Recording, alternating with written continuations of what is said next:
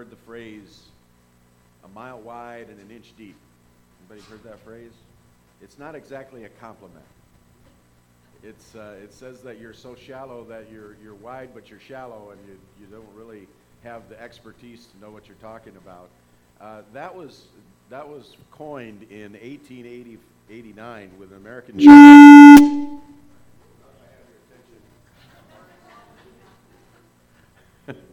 Okay. All right? Okay.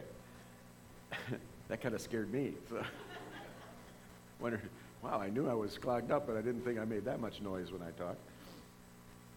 1889, American journalist Edgar Nye introduced the phrase, a mile wide and an inch deep. He was referring to a river found in Missouri called the Platte River. The Platte River was a very important watershed in the Missouri area that conducted huge amounts of water, but the problem was it wasn't navigable because it was so shallow.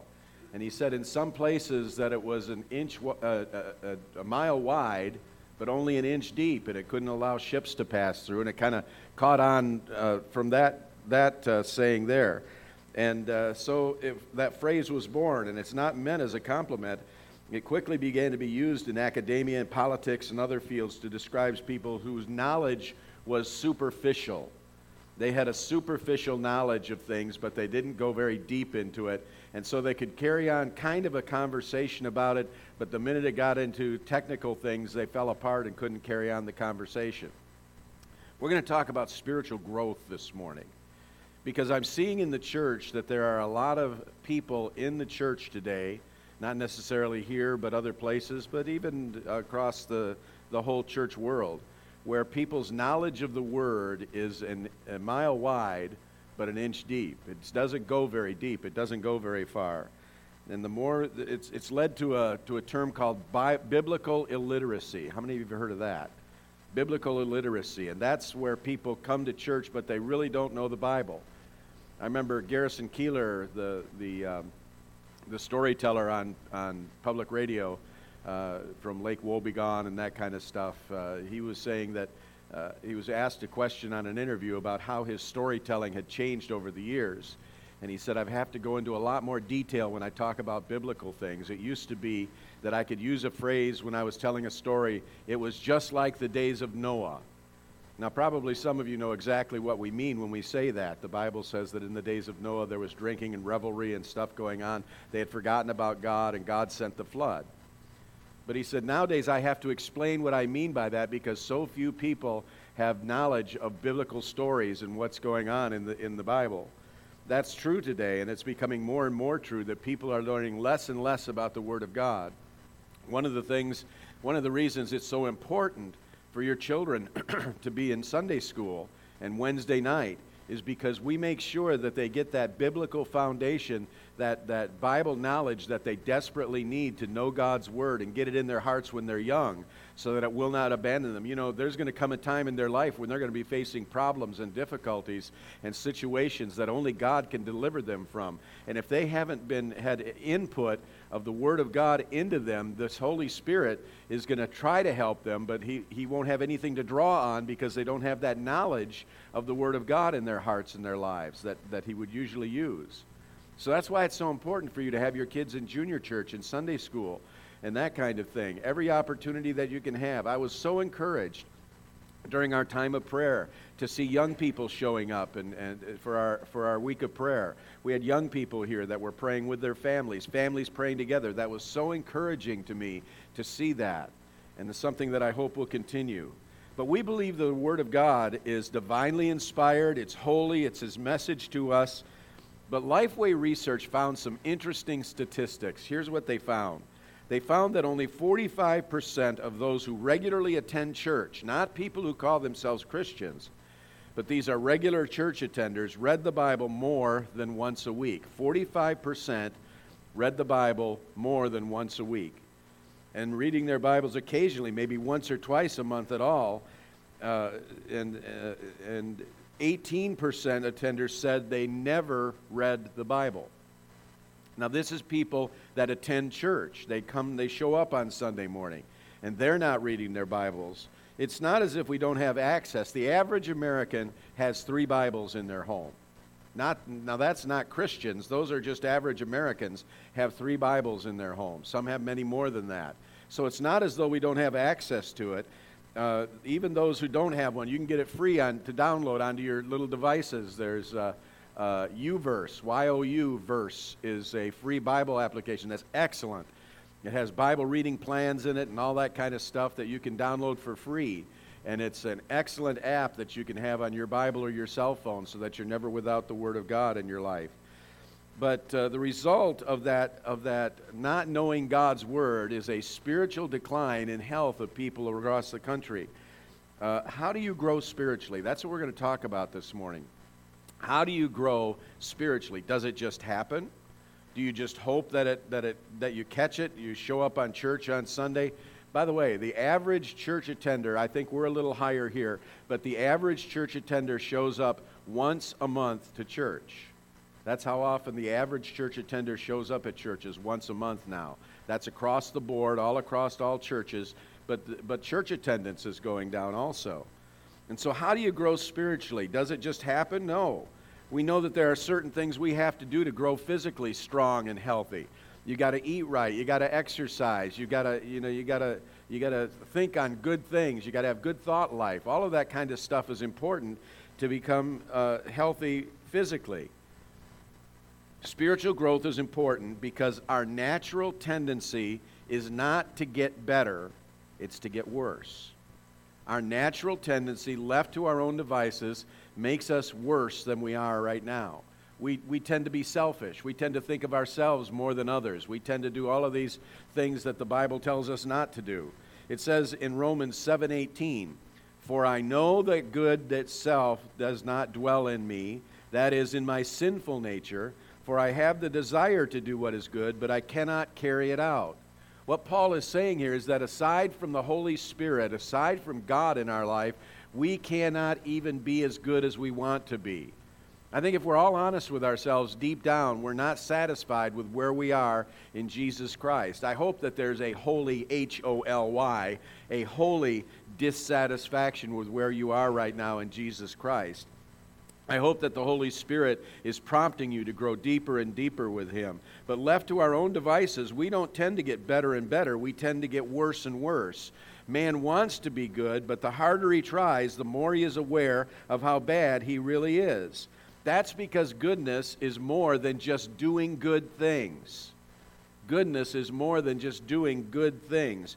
The intention of the law, the thou shalt nots of the Bible, you know, the law that says thou shalt not do this and that, are all designed to show us how often we cross God's will. That's the real purpose of the law, was to show us just how sinful we really are. Every time we lie, every time we cheat, every time we steal, every time we bear false witness against our neighbor, every time we talk bad about somebody, every time we do that, we're violating God's law and we're sinning.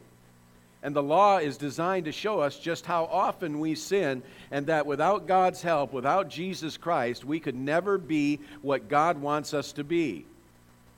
Paul says in Romans 7:7, he says, "Well, then, am I suggesting that the law of God is sinful? Of course not. In fact, it was the law that showed me my sin.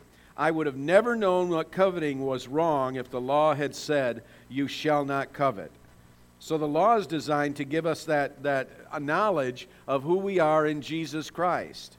And we need to understand that spiritual growth is always a joint effort between God and ourselves. It's a joint effort between God and ourselves. God does what He does, we do what we do, and together we spiritually grow. It says in Philippians 2:12 through 13, and this is the verse we're going to be working off of this morning. It says, "Therefore, my dear friends, as you have always obeyed, not only in my presence, but more in my absence," listen to this, "continue to work out your salvation with fear and trembling, for it is God who works in you to will and to act in order to fulfill His good purpose." You can see that there's 2 actors in that phrase. There's God and there's you. He says, work out your salvation with fear and trembling. he talks about working out your own salvation. Now, he doesn't mean that you should approach your salvation with a sense of anxiety, not knowing whether you're going to be good enough for God. Instead, Paul uses this phrase to refer to a humble attitude of dependence on God. You're working out your salvation with fear and trembling, but it's all done with God's help and God's power and God's will in your life. It says, for it is God who works in you to do His will and to act in order to fulfill His good purposes. There are some things we can't control, like the weather. We could wish it away all we want, but it's still snowing outside. We could wish that we were in Florida, but it's still cold and you're in Michigan. You know, some things we can control, though, that we have a role in, like driving a car, running an errand, or making phone calls, all of that kind of stuff. But there's a third category of things that we need God's cooperation with, like sleep. You know, sleep is something that we have to make the conditions right in order to sleep. You have to turn out the lights. You have to calm your mind. You have to do all these things to get to sleep. And then God gives the sleep to you. How many know God gives sleep? Amen.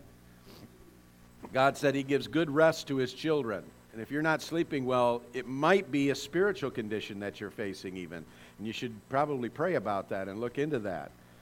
But it says that God gives the sleep, and so you do your part. You do your part for what you need to have happen, and God does His part, and together you grow. That's the way it is with spiritual growth. You do your part. You do your part in spiritual growth. We're going to talk about that in a few moments. But God gives you the power to do that, and He gives you the strength to do that, and He gives you the results of that. Because spiritual growth is an expected, normal part of life. You are expected to grow spiritually. And it doesn't just happen. It's not something passive that you just kind of sit back and wait for it to happen to you. And God does it when He wants to do it, and God doesn't do it when He doesn't want to do it. It's expected on your behalf to do that. Everybody is in a process of growth. Listen to Romans 12:2. It says this, "Do not conform to the pattern of this world, but be transformed by the renewing of your mind. Then you will be able to test and approve what God's will is, His good, pleasing, and perfect will." There's a suggestion here that if you aren't being transformed by God's power, you are being transformed by the world's power that's around you. You're always being influenced, especially if you watch TV. Anybody here watch TV? Anybody? Anybody? A few of you? Okay. Especially if you watch TV, there's influence that goes on. First of all, there are the advertisements that's trying to influence you to think that you will not have friends unless you use their mouthwash. You know, you just can't get along without their hair coloring product, which I tried to use, but I didn't need to. It just stayed the same color anyway. It's that short and so less of it. But, you know, the advertising is designed to influence you and to get you to do what they want you to do. But even beyond that, the values and the mores and the thoughts that go into the shows that we're watching have influence on us. They influence our lives and they influence our thinking, don't they? So the question is if you're being transformed, it's by who are you being transformed? Are you being transformed by God and His Word, or are you being transformed by the world around you and by their thoughts and by their things that they want you to learn and do? We live in a world that actively tries to deform us spiritually. Don't ever forget that. We live in a world that is actively trying to deform us spiritually. They are actually not just debating with God's Word. They are against God's Word, and they want us to live their way and not our way, not God's way. And so it's by whom you're being influenced that the question is. We live in a world that is actively deforming us spiritually, so if you aren't being transformed by God's power, then you're being transformed by the world's power. 1 Thessalonians 4:3, it is God's will that you should be sanctified. Sanctified means holiness. Holiness means spiritual growth. Holiness can only take place when spiritual growth is taking place in our lives. And so God's will, it is God's will that we be sanctified, that we be holy, that we be spiritually growing. You might want to ask the question, well, God wants me to grow, doesn't he? Yes, he does. He wants you to grow because it's his will for your life that he wants you to grow. It says in Hebrews 12:4, make every effort to live in peace with everyone and to be holy. Make every effort to live in peace and to be holy. There are specific things that you have to do in order to live in peace with other people. Many times we have to put down our own feelings and our own desires and our own wants in order to live at peace with other people, don't we? We have a comeback. We have a retort. We have something that we want to say back to them. Sometimes it's best just to close the mouth, live in peace, and ask yourself the question, number one, am I going to change their mind anyway? And the answer is probably not, especially the way that we retort and we reply to people. We tend to do that in a demeaning way, in a way that doesn't bring health and wholeness to them. It brings demeaning to them. And when we do that, we're not doing it in God's will. Make every effort to do what God to be holy. Are you pursuing spiritual growth with full resolve? Are you resolved that you're going to grow spiritually? For some of us, we've never even thought of it in that way. We've never thought in terms of spiritual growth. I am going to grow spiritually. I'm going to grow spiritually. People's excuses for pursuing sanctification and holiness without full devotion are things like, well, it's my pastor's fault. His word doesn't challenge me enough. Or if he only preached on this, then I would grow spiritually. There, I'm covering myself right now. Or as they say, my schedule is too busy. I don't have time. If my spouse were more spiritual, then I'd be more spiritual. You know, all those kind of excuses that we make for not growing spiritually really don't hold water in God's eyes. What excuses are you making in your life to not grow spiritually? Probably the biggest one is busyness. I'm too busy to grow spiritually. Now, we don't say it that way because that would be obviously wrong. But we say things like, I just don't have time to read the Word today. I don't have time to pray today. I don't have the opportunity to do the things that lead to spiritual growth. And as long as we're making excuses, we're not growing. And we need to grow. Sanctification, spiritual growth is normative. It's not optional for the follower of Jesus Christ. Did you hear that? Spiritual growth is not optional for the follower of Jesus Christ. It's to be something that we do regularly and to pursue with all of our hearts. The second thing you need to remember about spiritual growth is that it happens, it's a lifelong project. Paul wrote in Philippians chapter 3, Verse 13, he said, brothers and sisters, I do not consider myself yet to have taken hold of it. I do not yet consider it that I have taken hold of Jesus Christ and all that he has for me. That's the context of what he's talking about. And he says, I don't have a hold of it yet. I haven't reached it. And this is Paul, the apostle. This is the guy. This is the man. He wrote most of the New Testament. He saw miracles in his life.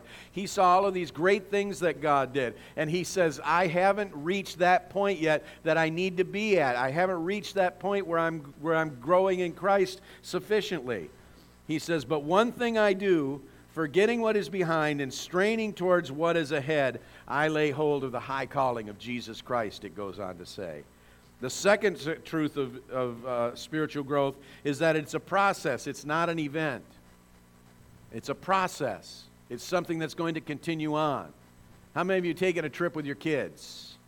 What do they say the minute you get out of the driveway? I have to go to the bathroom. Never even considered that, but it's so true.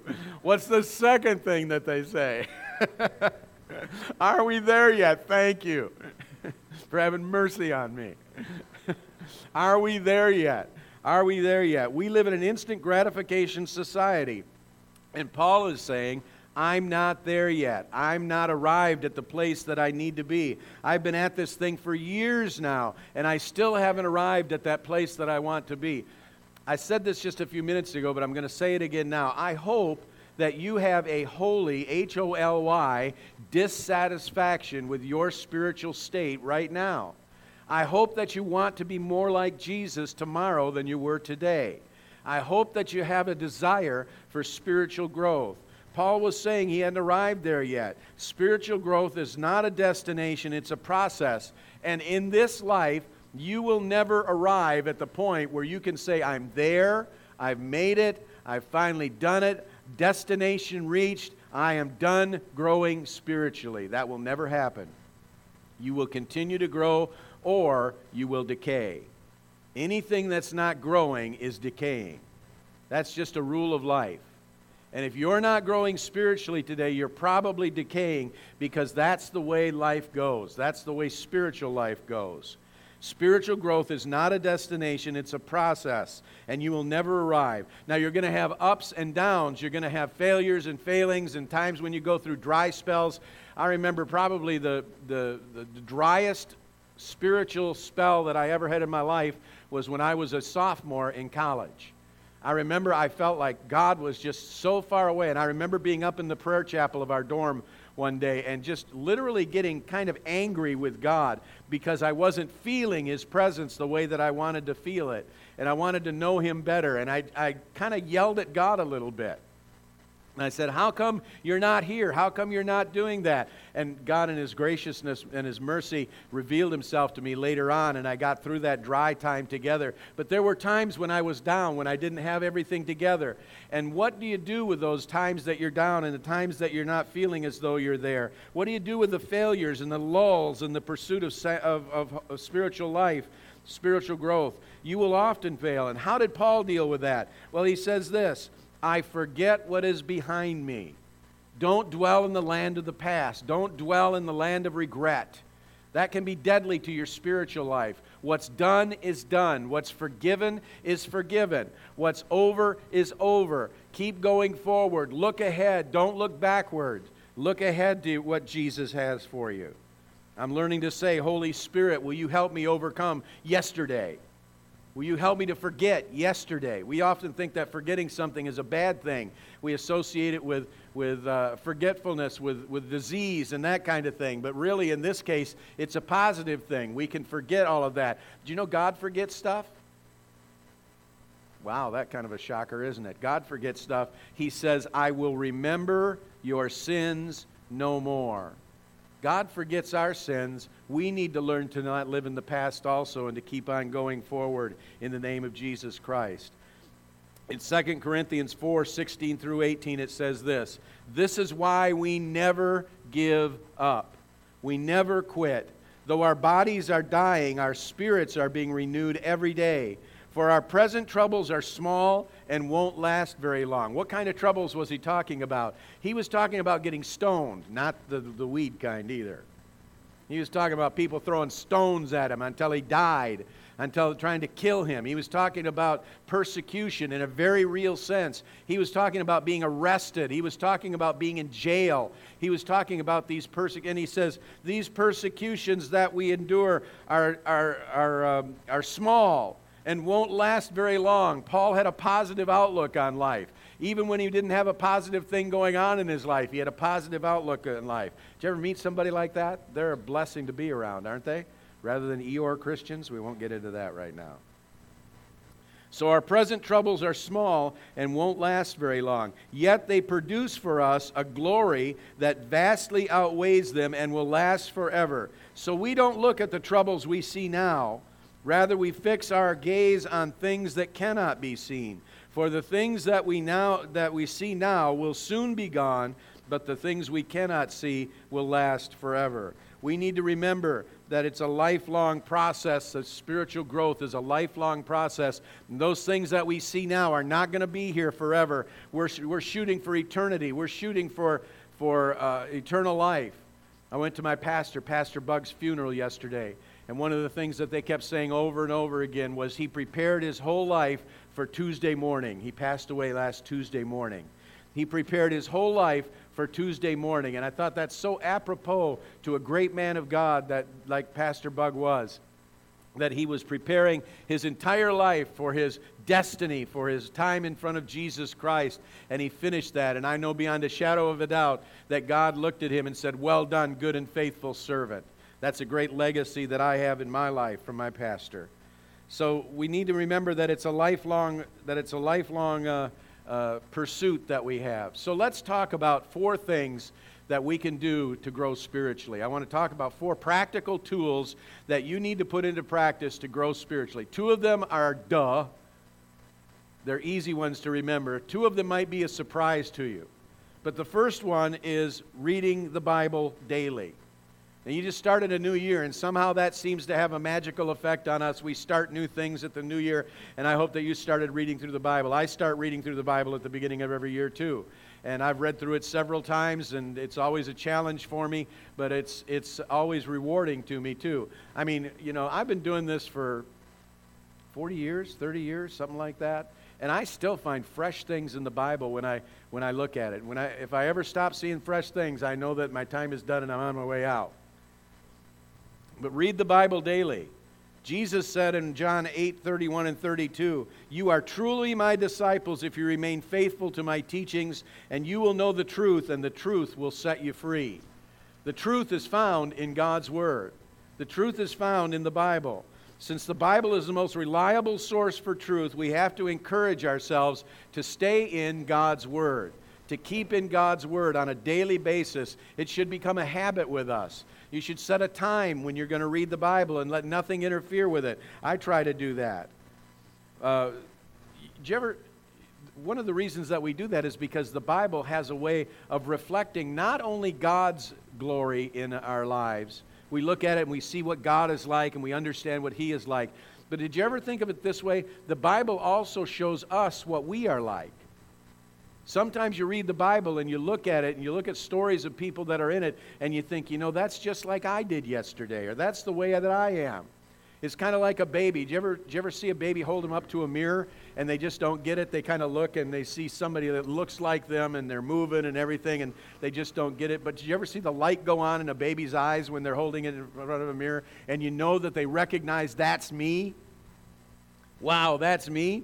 That's what God's Word can do in our lives too. You can be reading it and all of a sudden it will say, that's me. Oh my goodness, that's me. So we need to read God's Word and do that. Sorry, I got mixed up here.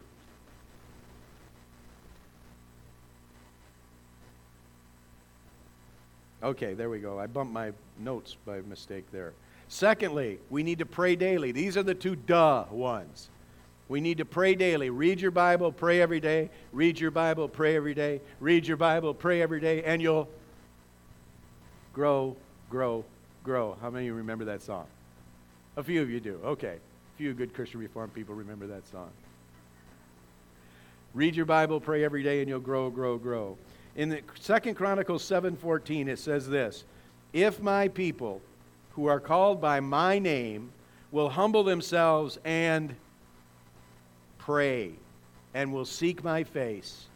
If my people who are called by my name will humble themselves and pray and turn from their wicked ways, I will hear from heaven, will forgive their sins, and restore their land. If my people will pray and seek my face." Prayer matters because it changes us. If you want to see change take place in your relationships, begin praying for people that you have relationships with. It probably won't change them, but it will certainly change you. It will change the way that you see them. It will change the way that you... It's hard to hate somebody that you're praying for. It's just hard to do that. Your spirit naturally wants to get revenge and that kind of stuff, but Jesus, the Holy Spirit, comes into us and He says, you know what? I love them. And you're just saying, oh, God, I don't want you to love them. I want you to be mad at them like I'm mad at them. Don't you know what they did to me, Jesus? But God changes our heart and our minds when we pray for those that know us. J. Oswald Chambers, who wrote My Utmost for His Highest, wrote this, "Every time we pray, our horizon is altered, our attitude to things is altered, not sometimes, but every time. And the amazing thing is that we don't pray more." The amazing thing is that we don't pray more. I'm not going to spend a whole lot of time on this. If you want to hear more about prayer, go back 3 Sundays, I think it was, to sometime in early January on the podcast and listen to my sermon on prayer. You can get it that way, okay? but we need to pray. Now, here's the two that maybe you never thought about. But secondly, the third habit that we have to generate in order to grow spiritually is to practice generosity. Practice generosity. If God isn't the Lord of our possessions, He isn't the Lord of us at all. Too many people sitting in churches are possessed by their possessions. You're possessed by your possessions. If you are, you're not growing spiritually. You're depending upon yourself and your own needs and your own ability to meet your needs. It says in Proverbs 11:25, it says, "The generous will prosper. Those who refresh others will themselves be refreshed." It takes generosity to have God be generous with you. It takes generosity for God to be generous with you. And one of the hallmarks of the early church was their generosity. In Acts 4:32 it says, "Now the full number of those who believed were of one heart and soul, and no one had said that anything of the group belonged to them was his own, but they had everything in common." The early church was so in love with Jesus and so in love with each other that they shared everything that they had. They didn't consider anything their own. Now the point of that is not some form of socialism that's going on. The point of that is who owned their stuff? Who owns their stuff? Who owns your stuff? Do you own it or does Jesus own it? That's the real question that needs to be answered. Is that my dollar bill? Is that my wallet? Is that my bank account? Is that my car? Is that my house? Is that my whatever? Or does it belong to Jesus? That's the vital question that needs to be answered. Who owns your stuff? The early church had everything in common because they believed that they belonged to each other and they belonged to Jesus Christ. And then the fourth one is practice fellowship. The key to spiritual growth is to practice fellowship. We all need each other. We all need other believers in our lives to help us grow. Weekly worship services are just not enough. Pastor Mike's going to talk about this in a few weeks. He's going to talk about the need to be a family. But we need each other more than we think we need each other. Significant relationships don't develop when people just attend corporate worship. They need opportunities to talk and engage in fellowship together. And that's something that I see going by the wayside today, is that we're not gathering together outside of church. We're not sharing meals with each other. We're not doing life together. And we need to practice that in order to grow spiritually, because I need you to speak into my life, and you need me to speak into your life. And we need to share our experiences with each other so that we know each other well and so that we understand each other. Many of us have had the experience of making a phone call to a call service center. And what's the first answer that you get? "Hello, your call is very important to us. Please be advised that this call may be recorded for training purposes." Training purposes, right? And then it gives you the list of things. Press 1 to hear a list of directory list of people that are here. Press 2 to hear a list of the extensions. Press 3 to hear your latest specials. Press 4 to hear this recording again. And what's missing from that? People, human beings, a real live voice.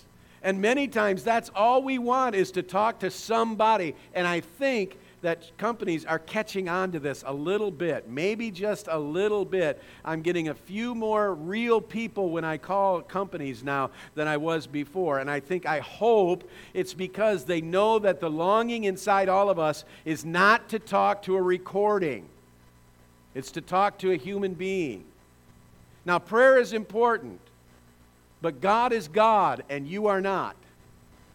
And we need each other. We need to hear from each other. We need to listen to each other. We need to talk to each other. The Bible says of Adam and Eve, it was not good for the man to be alone. It wasn't just talking about his need for a wife. It was talking about his need for companionship, his need for other people in his life. It was not good for him to be alone. God knew that from the very beginning.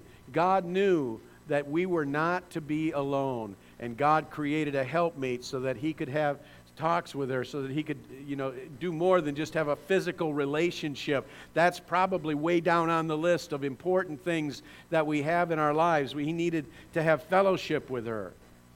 One of the first signs that something is wrong spiritually in someone's life, I'm going to tell you a pastor's secret, okay? But one of the first signs that something isn't quite right spiritually in somebody's life is when they begin to isolate themselves, when they pull out of fellowship, when they don't go to the groups that they were going to before, when they're not talking with each other, when they're not sharing their life with each other. They just kind of pull in. That's the first sign that something's wrong. And if you see that in your life, if you feel that urge to pull away, I'd encourage you to dig a little deeper into your life and see what's going on and what's happening in your life that's causing you to want to withdraw from fellowship. That's something that many of us never really thought about. But isolation is a key indicator that something is wrong spiritually. It's one of the first signs that we have when something is wrong spiritually. You know, there's a book called First Things where a guy tells a story about a businessman who was doing real well, but he loved fresh vegetables. He just loved to go out into the garden and pick fresh vegetables, but he was so busy that he didn't have time to grow them himself.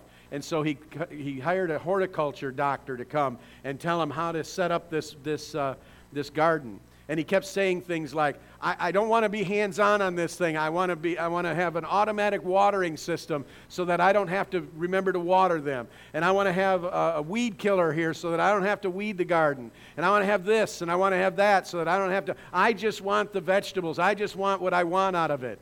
And she stopped and she said, "Ma'am, without the gardener, there is no garden. Without a gardener, there is no garden." And that's true in our lives too. We need to tend the garden of our lives.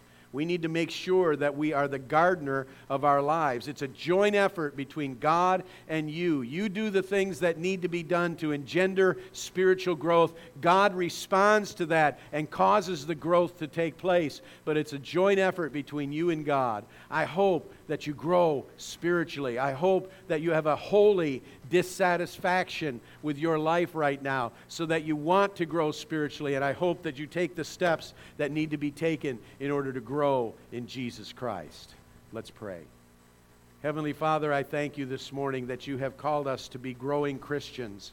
I thank you, Lord, that you have called us to have that hunger for you. And Lord, if there's anybody here this morning that is hungry for you and hungry for your Spirit, God, I pray that you would anoint them, that you would bless them, that you would call them by name this morning, that you would give them what they need. And now that they have these steps, God, that they would enter into them gladly so that they can grow spiritually in your grace and in your goodness. But God, I also pray for those who don't have that hunger right now. I pray that you would give them that hunger. God, I pray that they would want to pursue you, that they would want to seek you out. And I pray that they would do that today. Lord, I pray that they would feel your presence in this place this morning and that it would cause a holy dissatisfaction with their life, God. In Jesus' name we pray. Amen.